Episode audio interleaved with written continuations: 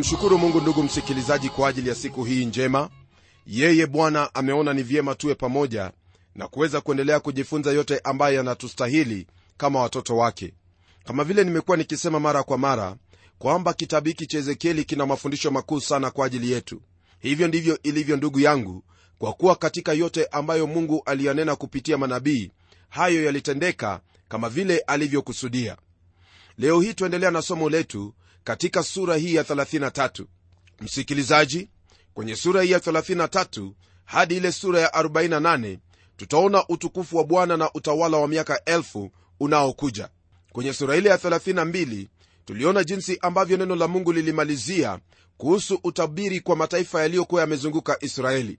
Unabii huo ndugu yangu ulinenwa kabla ya kuharibiwa kwa yerusalemu na sasa baada ya kumaliza yote yanayohusiana na mataifa twaingia kwenye sehemu ya pili ya kitabu hiki ambapo tutaona unabii ulionenwa baada ya huo mji wa yerusalemu kuanguka au kuharibiwa. Kwa mara nyingine tena nabii ezekieli ananena juu ya yerusalemu na taifa la israeli lakini ujumbe wake ni tofauti. Kila kitu kilionyesha kwamba mji wa yerusalemu utaharibiwa mpaka kufikia sura ya 25 halafu yerusalemu ikaharibiwa kama alivyotabiri. Lakini kwa sasa mungu anamwonyesha jinsi itakavyokuwa baadaye na kumwonyesha huo ufalme wa milele ujao wakati ambapo utukufu wa bwana wetu yesu kristo utakapoonekana na kutanda ulimwenguni kote. Kwa hiyo hii sehemu ni yenye kuvutia sana na isitoshe ni sehemu ambayo yatupa sisi waumini faraja na tumaini katika hilo ambalo tumeliamini. Wito wa ezekieli ndugu yangu unarudiwa tena hapa na pia atapongezwa kwa kufanya kazi nzuri tangu sasa atakuwa akinena na wale walioko uhamishoni na kuwahimiza wawe na tumaini kwa ajili ya maisha ya siku zijazo. Wakumbuka kwamba kabla ya hapo watu hawa hawakuwa na tumaini lolote kwa sababu ya dhambi zao. Lakini katika siku zijazo ezekieli anaona kwamba kuna tumaini kwa ajili ya wana wa israeli. Siku hizi ndugu yangu waaminio wana matumaini pia. Matumaini ambayo hayajengwi juu ya uwezo wowote wa kibinadamu wala ujuzi wa kisayansi au katika matendo mema yoyote bali ni katika neno la bwana na yale ambayo amesema yatakayokuwepo katika siku zijazo.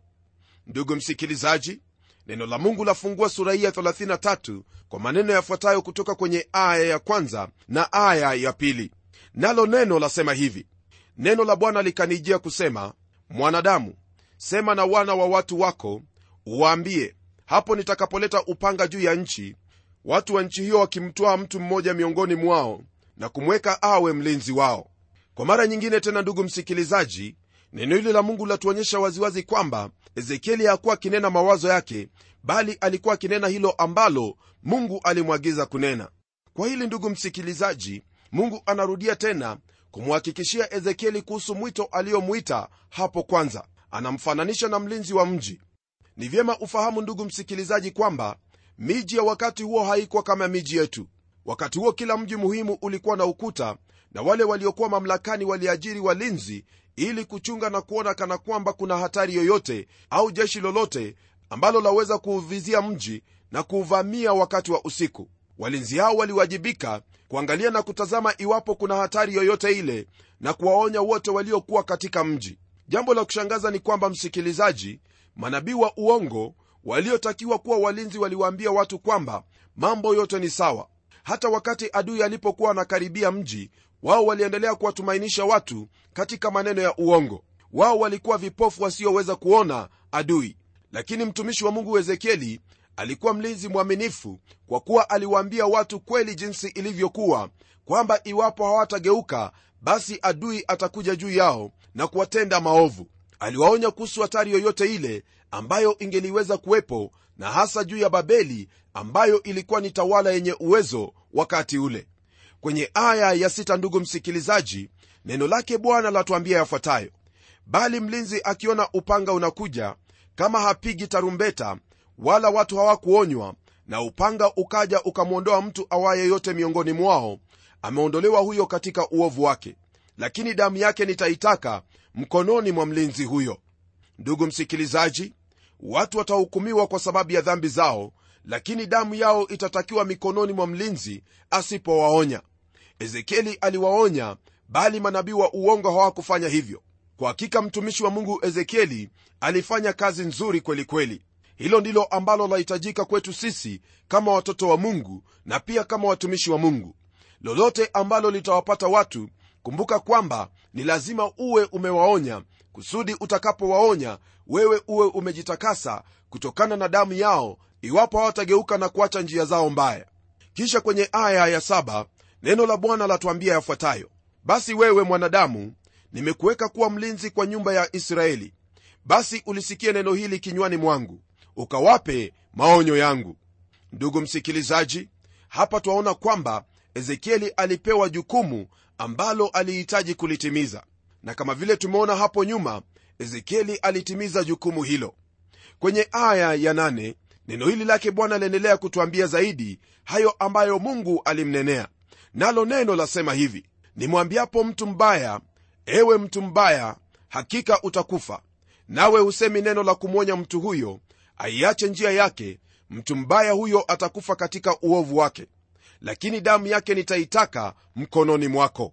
Kwa mujibu wa andiko hilo ndugu msikilizaji ni wazi kwamba yule mlinzi alikuwa na jukumu la kuwaonya watu hasa wale watu waovu waache njia zao mbaya na kugeuka na kutenda hayo ambayo ni ya haki. Ezekieli alikuwa ni mwaminifu kwa kuwa yeye alinena na kuwaonya watu hawa ijapokuwa watu hawa hawangeliweza kumsikia. Ili mlinzi yeyote asiwe na hatia ilimbidi aweze kupiga tarumbeta au kutoa sauti ya kuonyesha kwamba kuna hatari. Msikilizaji wangu hilo ambalo twalisoma kwenye andiko hili ndilo ambalo pia twaliona katika maisha yetu ya kawaida kwamba ikiwa una mlinzi pale mlangoni ni lazima huyo mlinzi apige kelele au kupiga filimbi ya namna yoyote ile kwamba kuna hatari. Na katika maisha yetu kama wanadamu ni vyema pia tufahamu kwamba kuna walinzi ambao wanapiga tarumbeta wanaonya siku baada ya nyingine kwamba utahukumiwa iwapo wewe hautageuka na kuacha njia zako mbaya. Elewa kwamba ndugu yangu hilo ambalo wanalinena ni lazima litatimia nao sio wengine bali ni wahubiri wa neno lake mungu. Jambo lingine ambalo lipo hapa ni kwamba wewe kama mtoto wa mungu unawajibika kwa sababu ya ndugu zako wale ambao hawajaokoka. Wafaa kupiga tarumbeta au kuwaonya kwa kuwashuhudia kwa mdomo na zaidi ya yote katika vitendo vyako. Waombee kwamba mungu awaguse waache njia zao mbaya kwa kuwa hukumu ya mungu ii juu yao. Utakapofanya mambo hayo ndugu msikilizaji wewe hautakuwa na hatia yoyote ile mikononi mwako. Nam ezekieli alikuwa ni mwaminifu kabisa naye akafanya haya yote kwa utiifu wake mungu. Ijapokuwa watu hawakumsikia yeye aliendelea katika uaminifu wake mbele zake mungu maana alijua kwamba kile anachokinena siyo chake bali ni kutoka kwake mungu. Nawe wakati unaponena neno lake mungu unaposhuhudia watu kuhusu habari za uokovu katika kristo wewe usiwe na wasiwasi wowote ule. Bali wewe tangaza neno hilo kwa uaminifu na katika kila njia na utulie. Kwa nini? Kwa sababu kazi ya kuokoa siyo yako bali ni kazi yake mungu kwenye aya ya 11 neno lake bwana laendelea kwa kutwambia kwamba waambie kama mimi niishivyo asema bwana mungu sikufurahii kufa kwake mtu mwovu bali agairi mtu mwovu na kuiacha njia yake mbaya akaishi. Gairini gairini mkaache njia zenu mbaya mbona mnataka kufa enyi nyumba ya israeli? Rafiki msikilizaji neno la mungu latuambia hapa waziwazi kwamba mungu afurahii kifo cha mtenda dhambi au mtu mwovu. Ndiposa mtumishi wa mungu isaya alisema kwamba hukumu ni kazi ya mungu ya kushangaza ya ajabu. Naam mungu anataka kuwaokoa watu wote ili kwamba wamrudie na wapate uzima wa milele. Lakini jukumu ndugu msikilizaji kama vile tumesoma neno la mungu jukumu ni lako. Unaposikia onyo kutoka kwake mungu ya kupasa ugairi na kuacha njia zako mbaya nawe hutakufa bali utaishi. Ndugu msikilizaji njia ya wewe kupata huo uzima ni kwa kumwamini yesu kristo awe bwana na mwokozi wa maisha yako. Maana neno la mungu latuambia kwamba yeye ndiye njia kweli na uzima. Kwa hivyo iwapo wataka uzima iwapo wataka kuishi ni lazima utageukia katika njia hii njia ambayo mungu ameitoa. Kwa kuwa neno hili katika kitabu cha tito latuambia kwamba hakuna mpatanishi mwingine kati ya mwanadamu na mungu isipokuwa kristo yesu.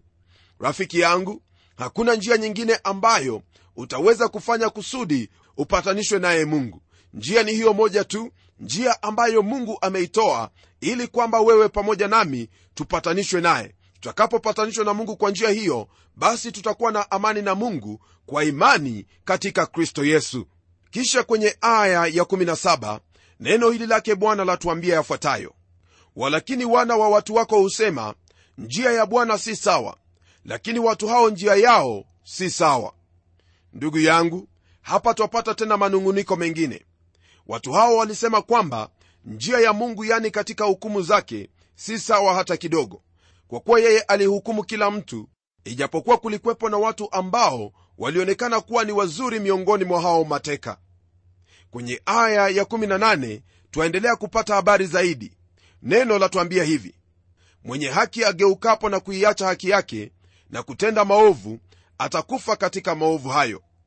Andiko hili ambalo tumelisoma ndugu msikilizaji ni andiko ambalo lanena kuhusu yule mwenye haki anayeacha kutenda yaliyo haki na kugeukia njia mbaya. Andiko hili latukumbusha lile ambalo paulo alisema katika kitabu cha wakorintho wa kwanza sura ile ya 11 aya ya 31 kwamba lakini kama tungejipambanua nafsi zetu tusingehukumiwa. Hapa kile ambacho chanenwa kuhusu ni juu ya watoto wake mungu. Je basi ni mauti gani ambayo yananenwa mahali hapa? Mauti ambayo yanenwa mahali hapa ni juu ya kifo cha mwili. Msikilizaji ni jambo ambalo ni wazi kwamba iwapo mtu yeyote ambaye ni mwenye haki anapoacha njia ya haki na kuingia katika mambo maovu huyo mtu ajapoonywa na akose kuzingatia maonyo yale huyo mtu hufa katika dhambi zake. Kisha kwenye aya ya 19 neno lake bwana latuambia hivi na mtu mbaya ageukapo na kuacha ubaya wake na kutenda yaliyo halali na haki ataishi kwa matendo hayo. Ndugu msikilizaji maandiko haya yatuonyesha jinsi ambavyo mungu mwenye haki hufanya mambo yake. Iwapo mtu mwovu atageuka na kuacha njia zake mbaya na kumgeukia mungu basi huyo mtu mwovu ataokolewa. Kisha kwenye aya ya 20 neno lake bwana latuambia hivi lakini ninyi husema njia ya bwana si sawa. Ee nyumba ya israeli nitawahukumu ninyi kila mtu kwa kadiri ya njia zake. Jambo ambalo ningependa ufahamu ndugu msikilizaji ni kwamba watu waliokuwa watawa waliomcha mungu na kutembea katika njia zake pia wao walichukuliwa mateka na kupelekwa uhamishoni walikwenda pamoja na wale waliokuwa waovu. Ndiposa twaona kwenye aya hii kwamba watu hao waliomwamini mungu wakinung'unika mbele zake mungu. Inaonekana kana kwamba kwao hukumu ya mungu haikuwa ya haki hata kidogo. Maana hao ambao walikuwa wenye haki walipata mateso kwa sababu wao walitambuliwa kuwa ni sehemu ya taifa hilo. Lakini kuna jambo zaidi ambalo mungu anasema kwenye aya hii. Anasema yafuatayo ee nyumba ya israeli nitawahukumu kila mtu kwa kadiri ya njia zake. Kwa lugha nyingine mungu anasema kwamba atamuhukumu kila mtu. Rafiki yangu sote tutasimama mbele za mungu siku moja na kupokea hukumu. Kama umemwamini yesu kristo kama bwana na mwokozi wako basi wewe hauna hukumu tena juu yako kulingana na kile kitabu cha warumi sura ya 8 aya ya kwanza. Tena kwenye sura ya tatu aya ya 17 kwenye kile kitabu cha injili ya yohana. Nam kwa kuwa sehemu hiyo yasema kwamba maana mungu hakumtuma mwana ulimwenguni ili auhukumu ulimwengu bali ulimwengu kwa yeye uokolewe. Kwenye aya ya 21 twaingia kwenye kipengele kingine kipengele ambacho chanena kuhusu mji kupigwa. Neno lake bwana latuambia yafuatayo kwenye aya hii ya 21 ikawa katika mwaka wa 12 wa kuhamishwa kwetu mwezi wa 1 siku ya tano ya mwezi mtu mmoja aliyekuwa ametoroka toka yerusalemu akanijia akisema mji umepigwa. Ndugu msikilizaji tayari ezekieli alikuwa amesema na kutabiri kwamba yerusalemu itaharibiwa sawa na maneno ambayo mungu alimwagiza kuyanena. Lakini hakuwa amejulishwa ikiwa jambo hilo limetendeka. Wakati habari za kuharibiwa kwa mji zilipowafikia watu walishikwa na mshangao. Hawakuamini kwamba jambo kama hilo lingeweza kutendeka siku hiyo walipopata habari hizo mke wa ezekieli alikufa na mungu akamwambia asiomboleze kwa ajili yake. Na sababu ya mungu kumwambia hivyo ni kwa kuwa ezekieli alikuwa ni ishara kwa taifa hilo ili watu hao wafahamu kwamba yeye mungu ndiye aliyekusudia kuuharibu ule mji. Ndiposa mara kwa mara nakuambia kwamba lile ambalo walisikia aidha ndilo litakalokuwa msaada wako au ndilo litakalokuwa uharibifu wako kumbuka kwamba kulikwepo na manabii wa uongo ambao walikuwa wamewatumainisha watu katika maneno ya uongo. Kwa hivyo msingi wao uliporomoka na wale wote ambao walikuwa wametegemea msingi wa manabii wa uongo uliporomoka pamoja nao.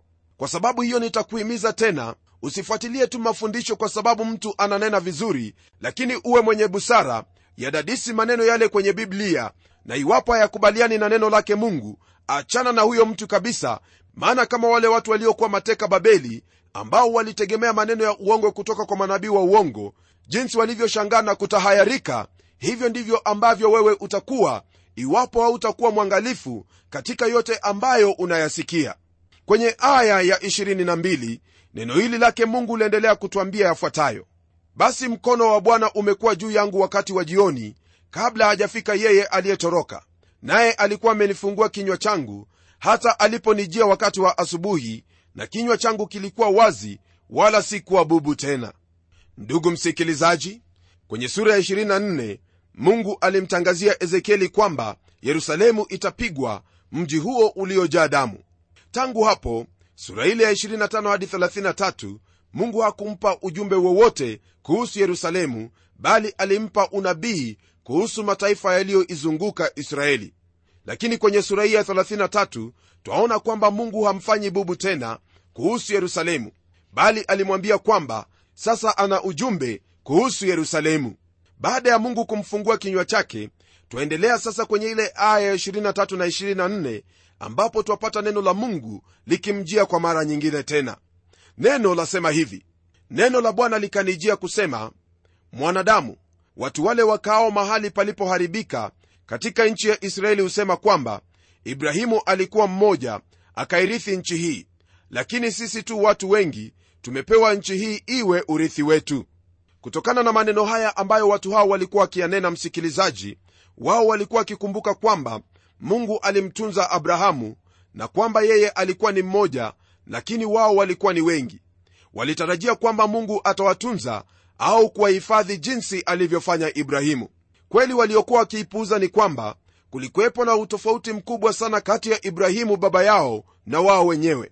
Ibrahimu alimwamini mungu na mungu akamhesabia hiyo kuwa ni haki kwake. Lakini watu hawa hawakumwamini mungu hata kidogo. Jambo hili ndugu msikilizaji ni jambo ambalo laonyesha waziwazi kwamba haki yake baba haiwezi ikamkomboa mtoto na wala haki yake mtoto haiwezi ikamkomboa baba. Naam kila mtu ni lazima atasimama mbele zake mungu na kuhukumiwa kulingana na matendo yake. Kwenye aya ya 25 neno la mungu liendelea kwa kutwambia hivi. Basi waambie bwana mungu asema hivi mnakula nyama pamoja na damu yake na kuviinulia vinyago vyenu macho yenu na kumwaga damu. Je mtaimiliki nchi hii? Bwana mungu anawaambia watu hawa kwamba yeye hata waacha hata kidogo wairithi nchi hiyo. Kwa nini kwa sababu watu hao walikuwa ni wenye dhambi watu ambao walikuwa wanatenda mambo ambayo ni machukizo machoni pake mungu.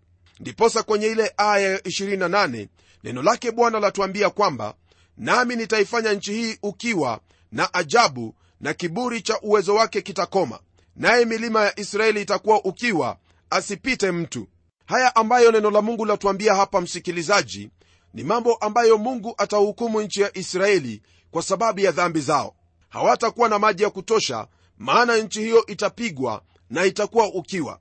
Hili ambalo ezekieli alitabiri miaka nyingi iliyopita ndiyo ambayo ilitendeka katika nchi hiyo. Naam hili ni jambo la kutuonyesha kwamba dhambi inaharibu dhambi ni laana kwa taifa lolote lile. Kwa hivyo wewe pamoja nami twawajibika kuishi maisha ambayo ni ya kumpendeza mungu maisha ambayo hayataleta laana katika nchi yetu kisha kwenye aya ya 30 hadi 31 neno lake bwana aliendelea kutwambia yafuatayo. Nawe mwanadamu wana wa watu wako husimulia milango ya nyumba zao na kuambiana kila mtu na ndugu yake wakisema haya twende tukasikie neno gani hilo litokalo kwa bwana. Nao huja kwako kama watu wajavyo nao hukaa mbele yako kama watu wangu nao husikia maneno yako wasiyatende maana kwa vinywa vyao hujifanya kuwa wenye upendo mwingi lakini mioyo yao inatafuta faida yao. Ndugu msikilizaji watu hawa mara kwa mara walikwenda kwake ezekieli na walionekana kana kwamba walikuwa wakimrudia mungu. Walitaka kusikia yale ambayo mungu aliyasema lakini hawakuwa na nia ya kugeuka na kumtii. Wao walikuwa sawasawa na watu wa siku hii ambao huenda kanisani husikia jumbe zilizotayarishwa vizuri sana lakini yale wanayoyasikia hayabadilishi maisha yao. Kwenye kile kitabu cha waraka wa yakobo sura ya kwanza aya ile ya 22 neno la mungu latuambia kwamba iweni watendaji wa neno wala si wasikiaji tu hali mkijidanganya nafsi zenu. Hivyo ndivyo mungu anavyosema juu ya watu hao waliokuwa uhamishoni.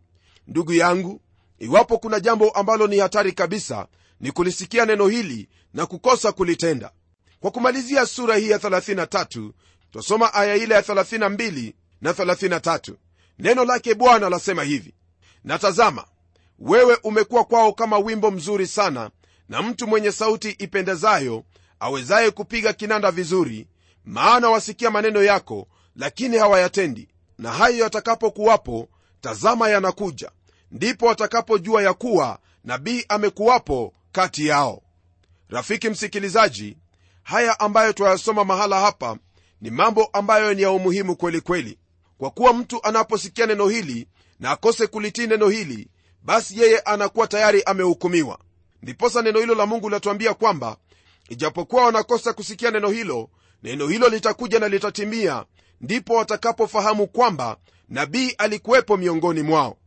Rafiki yangu hili ni jambo ambalo pia ningependa kukutahadharisha wewe kwa kuwa neno hili la mungu walisikia mara kwa mara na iwapo hautachukua hatua yoyote ile wewe utajilaumu binafsi wakati unapokosa kutii neno hili utakuja kutambua na kufahamu kwamba kwa hakika neno hili la mungu yaani biblia ni kweli ambayo mungu alifunua kwa ajili yako na kwamba alikupenda ili asikuhukumu. Lakini kwa ajili ya kiburi chako wewe ulipuuza neno hili na ukafikiri hata kwamba wale wanaohubiri neno la mungu ni wenda wazimu. Neno hili kama vile nimekuwa nikikwambia mara kwa mara kuna yale yaliyotabiriwa na yametendeka na kuna mengi ambayo ndugu msikilizaji hayajatimia. Moja wapo kati ya hizi ni kwamba yesu kristo bado hajarudi na kwamba ulimwengu wote haujasimama mbele zake. Na usisahau kila mtu mkubwa kwa mdogo atasimama mbele zake mungu na atahukumiwa kulingana na matendo yake. Je ndugu msikilizaji utasubiri hadi siku hiyo? Ukisubiri hadi siku hiyo wewe tayari utakuwa umepoteza. Lakini kwa nini upoteze na sasa hivi una wakati wa kuteneza njia zako? Teneza njia zako naye mungu kwa kumwamini yesu kristo na kuliamini neno hili nawe utakuwa salama utakuwa kati ya wale ambao ni watakatifu wale ambao waliliamini neno hili la mungu kama vile ambavyo ibrahimu alivyoliamini neno hili. Wewe litekeleze neno hili kwa kuliamini nawe utampendeza mungu naye mungu atakuvika haki yake kwa njia ya yesu kristo mwana wake nitaomba pamoja nawe. Baba mungu katika jina la mwanao yesu kristo asante kwa ajili ya haya yote ambayo tumejifunza siku ya leo. Tazama bwana wewe umetupenda upeo na hata umewatuma manabii kusudi wanene nasi tugairi na kuacha njia zetu mbaya na tukugeukie wewe mungu uishie milele. Na isitoshe bwana umemtuma mwana wako wa pekee yesu kristo ili kwamba tunapomwamini tuweze kuvuka kutoka katika mauti na tuingie uzimani tutoke hukumuni na tuwe na amani nawe. Namwombea ndugu yangu msikilizaji kwamba haya ambayo ameyasikia atayatilia maanani na zaidi ya yote kwa nguvu za roho mtakatifu utampa huo uwezo wa kutekeleza na kufanya wajibu wake na yote yale ambayo yanampasa. Bwana najua kwamba utayatenda haya kwa utukufu wa jina lako kwa kuwa haya ndiyo mapenzi yako. Naomba haya katika jina la yesu kristo ambaye ni bwana na mwokozi wa maisha yetu. Amen ndugu msikilizaji mungu awe pamoja nawe akusaidie kuweza kuyatekeleza hayo ambayo umejifunza siku ya leo. Hadi kipindi kijacho mimi ni mchungaji wako jofre wanjala munialo na neno litaendelea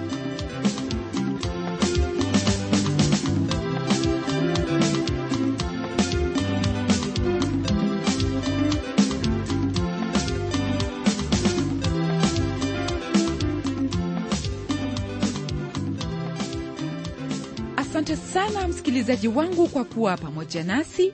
Na iwapo una jambo la kutuelezea au ungependa kuwasiliana nasi na utueleze jinsi unavyobarikiwa tafadhali tuandikie barua kupitia anwani ifuatayo. Andika kwa mtayarishi kipindi cha neno transworld radio. Sanduku la posta ni 21514 nairobi kenya na hadi wakati mwingine ndimi mtayarishi wa kipindi hiki pamela omodo nikikwaga nikisema barikiwa na neno litaendelea